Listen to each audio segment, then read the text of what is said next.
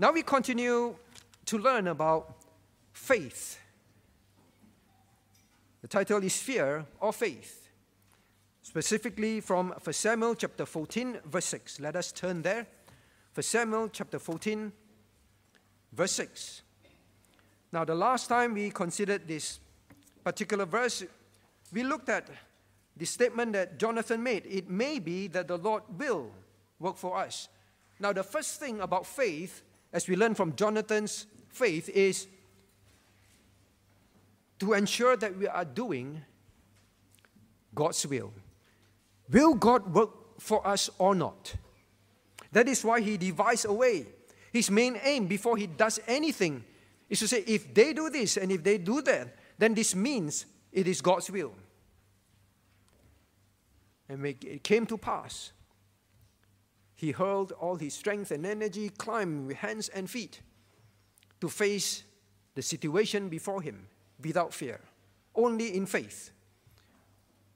So, Christian, the first thing we want to learn if you want to have faith,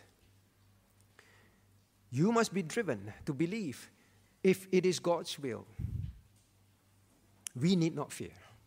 You can go full steam ahead. How do we know God's will? Don't think of all the special situations. Should I get married? Should I not get married? Will I be this? Will I be that? Should I take this job and not? Well, those are important. But all of God's known commandments are His will. So, Christian, live God's commandments by faith. Now, today we want to consider other aspects. What else can we learn about faith? Now, look at verse 6.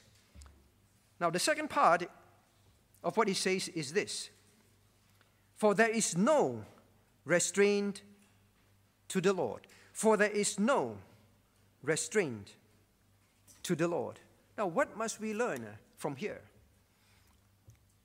We will go through life facing great challenges.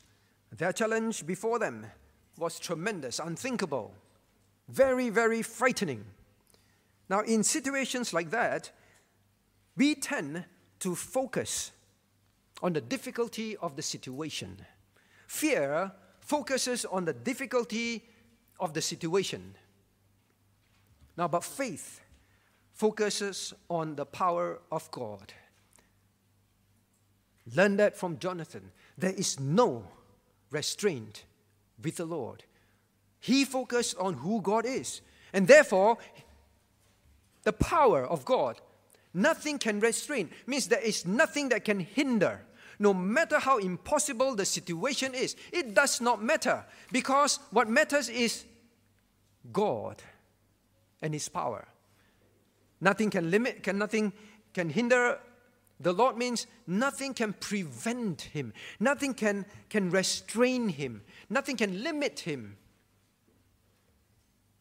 in enabling us, in helping us. He is the limitless God. We mem- we've been memorized God is infinite. Infinite in his being means he's almighty, omnipotent.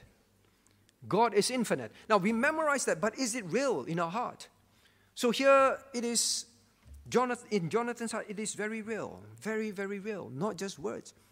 There is nothing that can restrain our Lord. Now, faith, or sorry, fear limits our view of our limitless God. That is what it does. Every time you have fear, you must realize that. Fear restrains our trust in the God that cannot be restrained. Fear is something that does all this. You see, when Jonathan chose to focus on the limitless God, these things did not occur to him. The situation before him, as we've said many times, is dire. All right? 30,000 chariots, foot soldiers like the sand of the sea. That is the army that is gathered against Israel. Now there is a garrison between him and this group of armies. Now, even after he, supposedly, if he think, even if he can get rid of this garrison, there is still that huge army before him. And they are going in all directions. We saw that. Now, if you look at your Bibles in chapter 13, all right, in verse 17. Spoilers came out of the camp of Philistines in three companies. And then he describes going north, south, northeast, and west. They were spanning out. The situation looks very, very bad. It was a situation that the way God wants to describe it is beyond their control. They are spanning out really fast. They are just stuck there. Right? And then the situation is we read earlier on, the soldiers that came out earlier on to fight we saw, they have all scattered, except for 600. The rest went into hiding, and they went, the Bible describes, as far away from this battle area as possible. How are they going to stop these spoilers? Now, this is not a small thing. You imagine that your family is in trouble, great trouble. You're stuck there, and you see these people going out to spoil. You know, spoil means they intend to kill, they intend to maim, they intend to rob, they intend to plunder, they intend to rape. They intend to do all these wicked things to take whatever their hearts desires, whether it's human or things. These are spoilers. So when God uses word, their heart is feeling beyond control. I can't do anything. But faith, as I said earlier on, it does not look at how terrible the situation is. Faith focuses on the God that is without restraint. You must remember in times of, of fear to keep going back to this definition God is infinite in his being. Remembering these things are useful. Now, faith focuses on what, can, what God can do, not what the situation might do to you. You know, when we obey God, there will be many things that will pop through our minds. If I were to obey God in this, well, this thing will go this way, that thing will go the other way, the other thing will, will go the other way. And I am here and I can't do anything about this, it's just me. And we will shrink back. We will shrink back.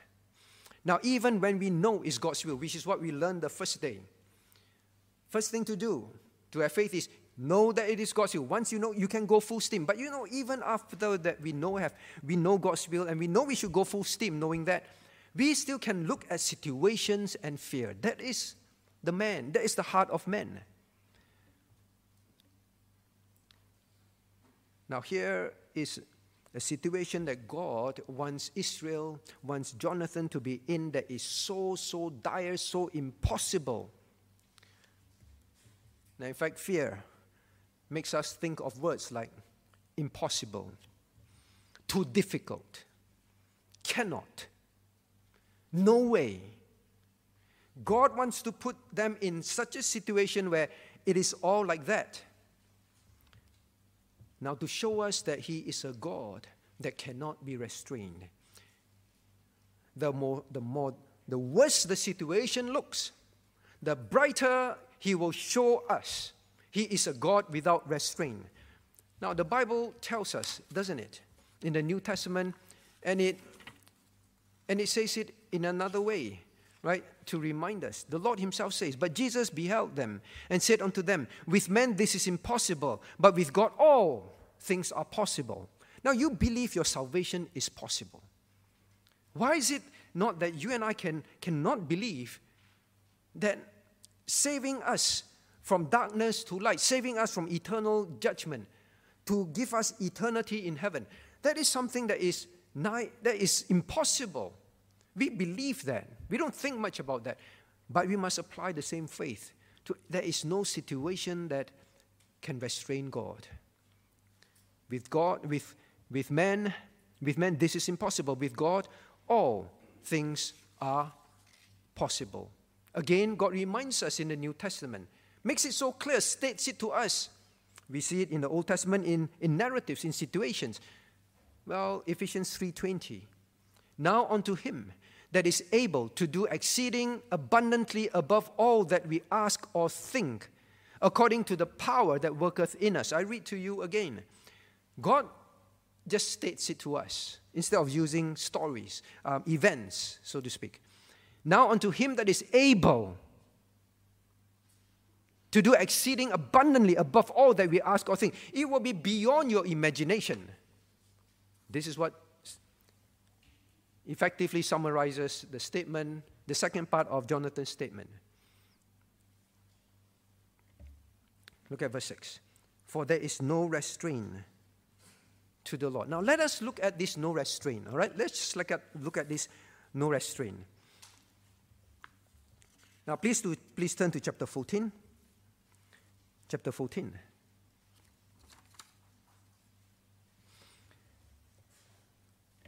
Now look at verse, um, verse 15.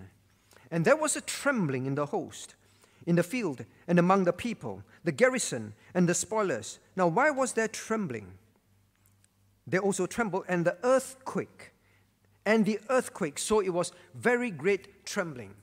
Now, God used an earthquake. Can you control earthquakes?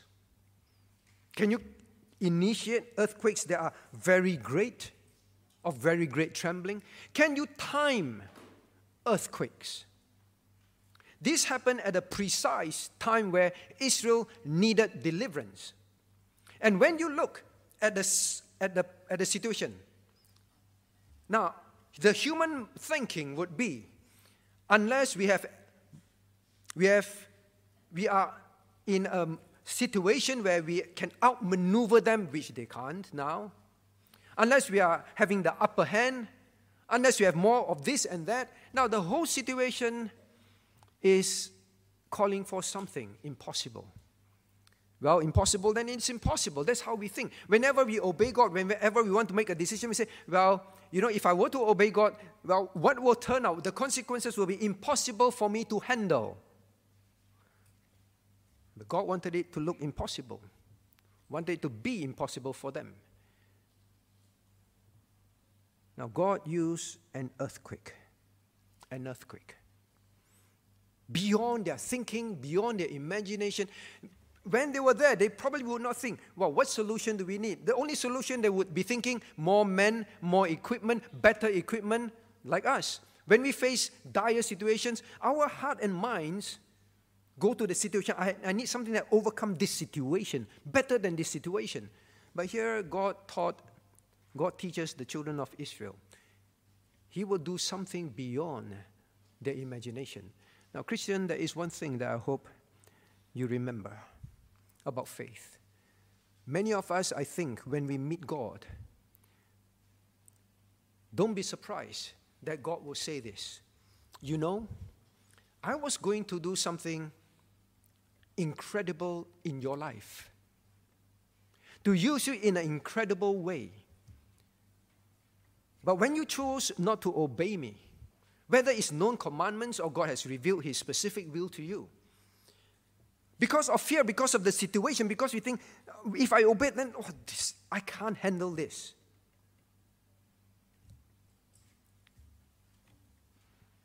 Don't be surprised that God will say, I've already prepared with what is someone a solution that is beyond your imagination. You see, when you are in fear, there are things that God will do that you can't even begin to imagine.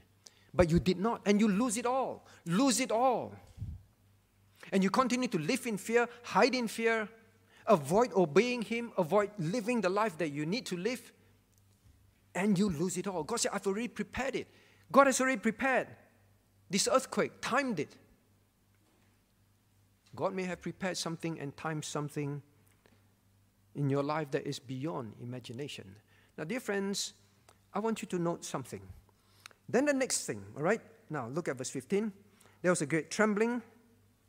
Now, verse 16. And the watchmen of Saul in Gibeah of Benjamin looked, and behold, the multitude melted away. Now, why did it melt away? It is explained. And they went on beating down one another. Now, this is the second impossibility that God brought. They went on beating one another. They killed one another. Here they think, how are we going to kill these enemies? God is not going to use Israel to kill them. God are going to use God is going to use to them to kill each other. We can only imagine what went through their heart. And only God can control hearts. You think it's impossible. My boss is so this, my, my, my uh, company is so that. We think, oh, it's impossible. If I were to obey God, or if I were to serve God, or to do things for God, then, you know, all these things are beyond my control. And they are so powerful. But God can control hearts. What was going through in their heart that they will kill one another? All right? And can only guess, like I say. Maybe they felt that, well, we told you not to come, all right? Now you let us here and we are all going to die. And they and they begin blame each other, whatever it was. Oh, or say, since we are going to die, I remember this is what you did to me, and now I want to kill you since I'm going to die. Make sure I am the one who kill you, not the earthquake. Whatever is on their mind, their thoughts was only focused on killing one another. Who can do that? Christian, you may fear and you say, oh, this might happen, that might happen. They may say this, they may say that. God can control and move hearts. Do not fear. Live in obedience. You may need to approach your boss to say something, do something. God can control hearts. Now, as I read this, I think the most, I would say, even amazing part is this. You see, when we look, when they look at the number of people, soldiers, foot soldiers, more than a sand of the seas, 30,000, the most advanced military equipment, horsemen, elite troops, massive um, gathering before them. Maybe in their heart, oh, if, if it only were less, less, less would be better. You see, when we look at situation, if only the situation was not so bad, it's easier for me to have faith. But this situation looks very bad. Now, if you were there, if I were there, this, this is what I'll be thinking instead. When you look at them melting and when you look at them kill one another, what will you be thinking? Your natural thought was, ah, I wish there were more. Why? If there were more, there would be on one day, in one day, more people killing each other. The more the merrier, the more the better. Why? We won't even imagine what God would do. We look at the situation, more is bad. A lot of them is bad. But when God works, when God was working, uh, if I were there, I'd say, oh, I wish there were 100,000 chariots instead of, at one time, more chariots, more of their military equipment get, get destroyed. I wish there were more, more, more elite soldiers. Then one shot, more of them kill, kills one another. You see, Christian, what I'm trying to say is this. Do not look at situations the very situation that you thought is against you, God can use that situation to your advantage. You see, when we fear, I don't want to obey this, I don't obey, and we give excuses, no one will know. You can say, oh, pastor, oh, so and so, yeah, I can't do this, I can't do that. Or because of this. It may look very valid, but you know in your heart it is fear, that is all. You will miss out what God can do for you. Why do you want to miss that out? By living in fear.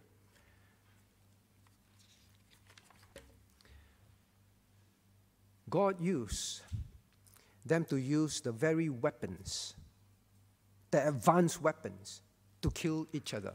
Can you imagine? They only had fowls. The situation looks very bad.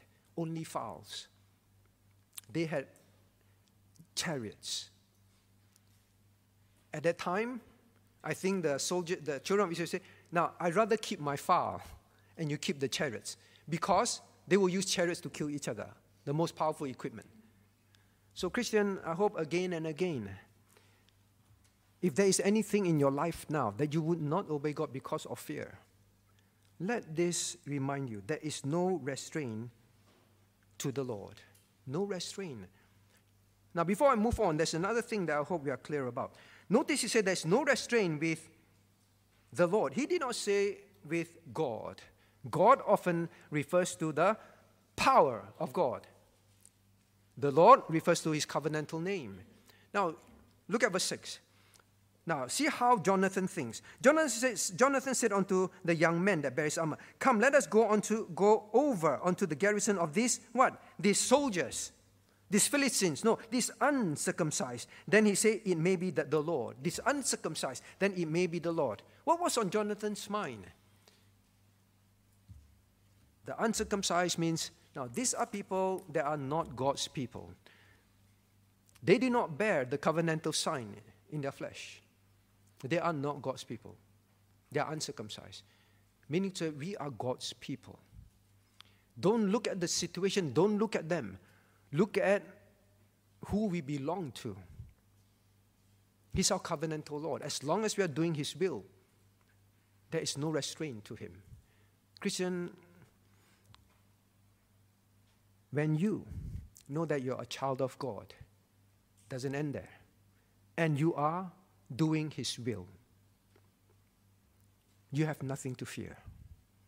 God can do the impossible in your life because you're doing His will. This is not, God, I want to have $10 million to go to retire and live as I would. This is not what I'm talking about, obviously. All right, so the first one, let us now remember and learn some of this lesson. Now, yes, God did use, did use Jonathan, but it was the earthquake that caused the trembling. Please remember that. God cannot be restrained. Now, maybe now some application. Some application. Now, do you fear the situation in your company? Do you fear your boss, what your boss might do to you? Now, do you fear um, some bug in your body? Right? I mean, some, some disease in your body. All this beyond my control, outside my control. Now, I'm not saying don't visit doctors, but my question to all of us is this Never let situations, the condition we are in, overwhelm us to the point where we forget to focus that God cannot be restrained. You can either go on and on and on, just focusing on the trouble, the situation, the difficulty, the so called impossibility, the, well, no way can this be resolved if I obey God. You can keep focusing on that. Or you can remember now unto Him that is able to do exceeding abundantly above all that we ask or think. Let God show us His power. When you live in fear, you will never experience that power in your life. You will always go on living in fear. Now, then, the next thing we want to learn is found in this phrase. Look at verse 6. Now, we've, we've studied, for there is no restraint to the Lord. Now, then, the next part is the Lord to save. The Lord to save by. The Lord to save by. The Lord to save. Now, Jonathan, by this statement, to save by, the Lord to save by, now shows us one thing. He is saying that it is, he, he knows very clearly, it is God that saves. It is God that saves. The Lord to save. Yes, the Lord is going to save by something, but say it is the Lord that matters. Now, faith trusts in God to help, not in the instruments that God uses. Faith is very clear. It is the Lord to save. It may be by something. Now, he did, not, he did not mean say, by many of you, the Lord may use this to save us, but it is the Lord to save. Christian, when we are in fear, when we see all situations, when remember it's God's will, now that can still be this problem. The problem is we still think it is some instruments, some resources, some things that we need. That is the problem. The operative word is the Lord, the Lord. Now, here, for, for him to say that the Lord may save by. Now, Joshua, uh, Jonathan, sorry, I keep saying Joshua, I think. Now, Jonathan understood in his heart instruments are not critical. That is not the critical part, but the Lord, the Lord who uses instruments is the only important part. Now, Christian, we must remember that is a very important part of our faith. Now, the kind of equipment like I said earlier on, files versus files you know, some metal, small metal piece, fowls versus um, chariots. There's no way fowls can win. But it does not matter. He can be holding just a few instruments, he can be holding just, well, anyway, only he, the Bible tells us, if you look at chapter 13, um, verse 22, now only Jonathan and Saul had some weapons. That's all. Did Jonathan say, good, at least I have weapon? No, he just said, the Lord that saves. The Lord that saves. Now again, God used the earthquake, not Jonathan's bravery. Jonathan was not saying, no, let, let us be courageous. But Jonathan said, the Lord to save. Now, God will use earthquake because God wants the people to know it's not Jonathan's bravery. Not that at all. If the earthquake was not involved, people would just, well, say that what it's all because of Jonathan. Now, I'm not saying, what I'm saying, what I'm hoping that we understand from scriptures is this. Now, how genuine is our faith in the Lord than in people or things? How genuine is our faith in the Lord than in people or things? Our lips may say, oh, it is the Lord. But the reality is, the question is, where do you derive your sense of assurance and safety? Where do you derive it? Our lips can keep saying, The Lord, the Lord, the Lord that saves. But unless we have a backup plan, unless we have um, a situation where we, where we know there is some escape, we still think that it is something and someone. As long as there's something or someone, we feel a bit more assured. Now, that is not the lesson here. God used earthquake. Who can say, let me have earthquake as a companion? There is none, nothing. Well, now we are not saying that resources are not important. We are not saying that God does not use resources. Jonathan knew that, knew that very well. The Lord to save by, by something. But it's the Lord that saves. But now let me ask you you say that you trust in God and God alone. Yes, we have to see doctors. Yes, we have to work to make money. Yes, we have to study and do our homework to get a job. Yes, we need to exercise to take care of our health. Yes, those things are things that are involved that God can use. But, Christian, it goes back again and again. Is your statement the Lord to save by? Or these things to save me by? No one knows. Only you know. We need doctors, we need medications, we need finances, we need time, we need, we need health, we need energy. Do you trust in your job? Or do you trust really in God? Will be shown when you lose your job. Do you, do you trust in your health? That God will take care of, or God will take care of you no matter whatever happens. It will tell when you are told you have a particular illness that may now make things, make life look very impossible for you, for your family. Now, remember in the New Testament, the disciples asked the Lord, We have two swords. Lord, is it enough? Keep asking. And the Lord says, ah, Enough, enough. They missed the point. They missed the, the Lord told them, yes, make sure you have something to protect yourself. I will use those things. But they kept thinking, is two swords enough? Two swords enough? You see, they still look at the sword for protection, although they ask the Lord. We can be like that. We come to the Lord, Lord, it is you, yet it is you, but God, can you put this in place, that in place, this in place, that in place? Now, maybe some application.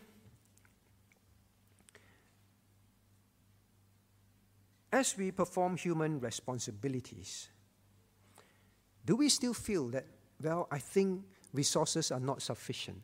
We still think that we need to have this or that. God alone is not enough. We keep saying, well, you and God is majority. Is that real in your heart? Now, the test will be this. Now, unless we have such faith, it is truly only God and God alone and if I have God, I will succeed as I obey Him. I need not fear. Now, some, they will not serve God. because they feel if they do, then it will affect their jobs, affect their projects in school. Some students will not come for prayer meeting, will not study, the, Lord, the Lord's, uh, God's word will not come and pray, although they know it is God's will. This is God's known will. Together, and the Lord's house is a house of prayer. Why? Because somewhere in our hearts, we say, Yes, I believe. It is God that matters. Now, but unless, unless I'm doing this, I have this, I'm doing that, I do more of this, I, I, I don't trust that my life will be well, my, that things will be okay. I don't trust it. Some will not serve because they are afraid it may affect their health. But we will say, and we will even think in our, in our minds, not in our heart, it is God that matters, right? Some will not take up service, will not serve because they're afraid. It will affect this, it will affect that, it will affect this, affect that. But we will keep saying, oh, it, as long as God, as long as it is God's will, uh, it is God that matters. But our life does not reflect that. Well, some of us are afraid of being single. Who's going to take care of our old age? Even if it's God's will. Yes, I trust in God, but I am afraid no one will take care of me when I'm old. Some mothers, they believe we should stop working.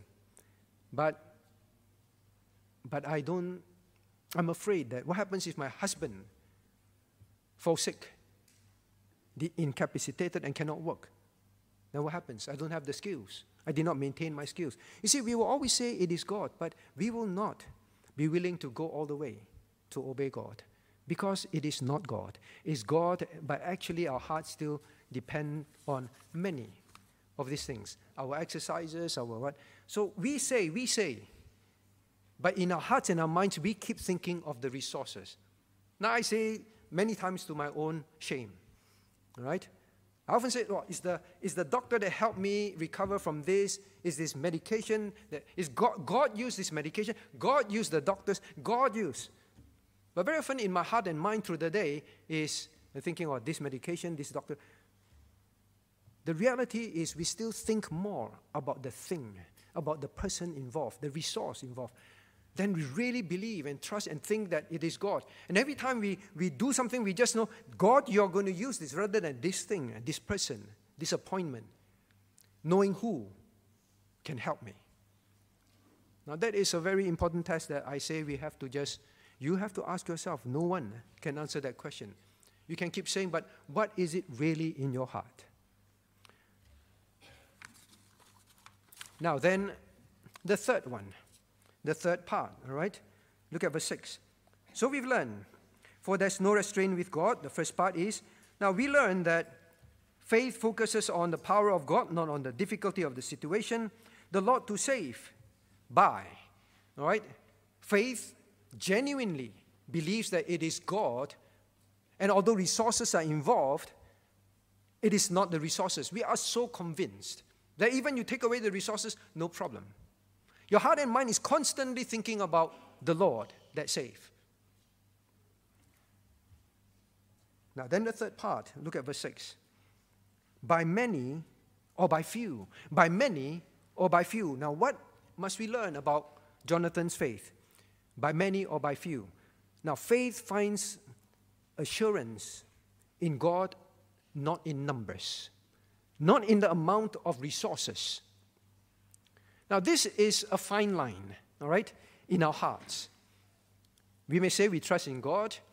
We may also say that, well, God uses resources, that is all. But in reality, we want as much resources.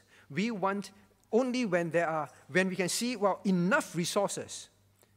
I've enough savings for my old age. I've, I've studied enough, all right? Until we find that there is enough or more than enough in numbers, amount of help. Now, then, then we trust in God. It's a fine line.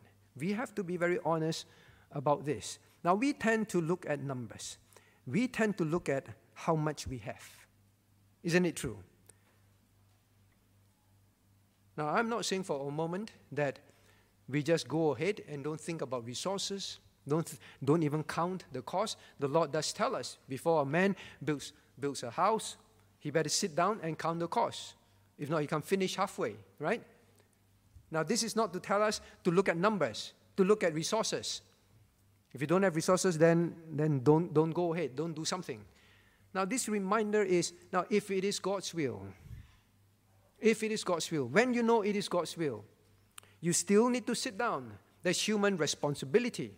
But when you sit down and count the cost, when you sit down and go through your human responsibility, God will begin to show you what to do, what not to do, what is necessary, what is not necessary. This is by no means um, um, putting our faith in God alone is by no means saying there's no human responsibility. This is not to say we don't have enough resources and we just go ahead. Now, this is the worst case is we don't have enough money to take this loan, but we want to stay in this big house, buy this big car, and want to go on this big holiday and want to live in this way and that way. And we just, God says, well, don't look at the amount of resources and just go ahead. Obviously, this is not about that.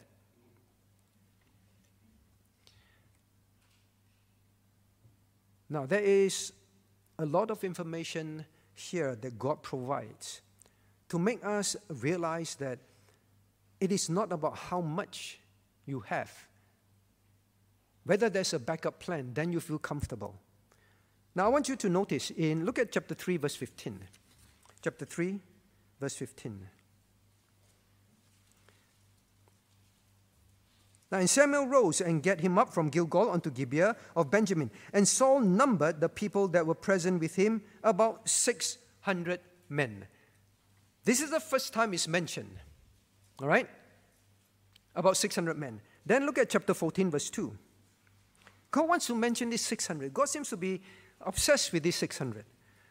Chapter 14, verse 2. And Saul tarried in the uttermost part of Gibeah under a pomegranate tree, which is in uh, Migron, and the people that were with him were about 600 men. Again, God keep wanting, keeps wanting to tell us there were 600 men, 600 men.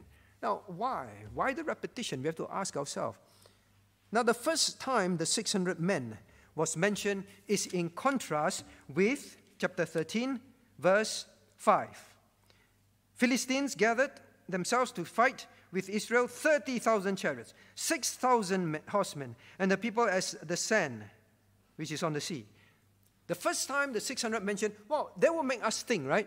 Well, we should understand the situation Saul in. 600 versus so many. But is that what God wants us to realize?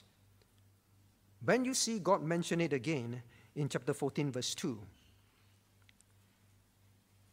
now is, is to emphasize and to let this, let this thought dawn on us. God is not saying 600 men is too few. Uh, yeah, too few. 600 men too few against so many soldiers.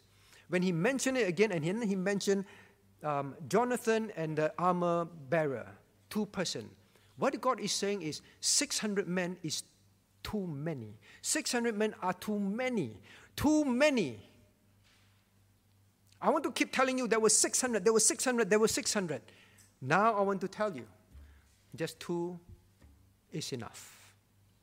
Just two is enough. And in fact, even for these two, I will only use them partially. I will use my power, earthquakes. I will use my power to confuse people's heart, to make them kill each other. 600 is too, are too many. Now, Christian, what must we learn? Faith finds assurance not in numbers. Keep remembering that. Faith does not find its assurance in how much resources and how much you have done. It is not that.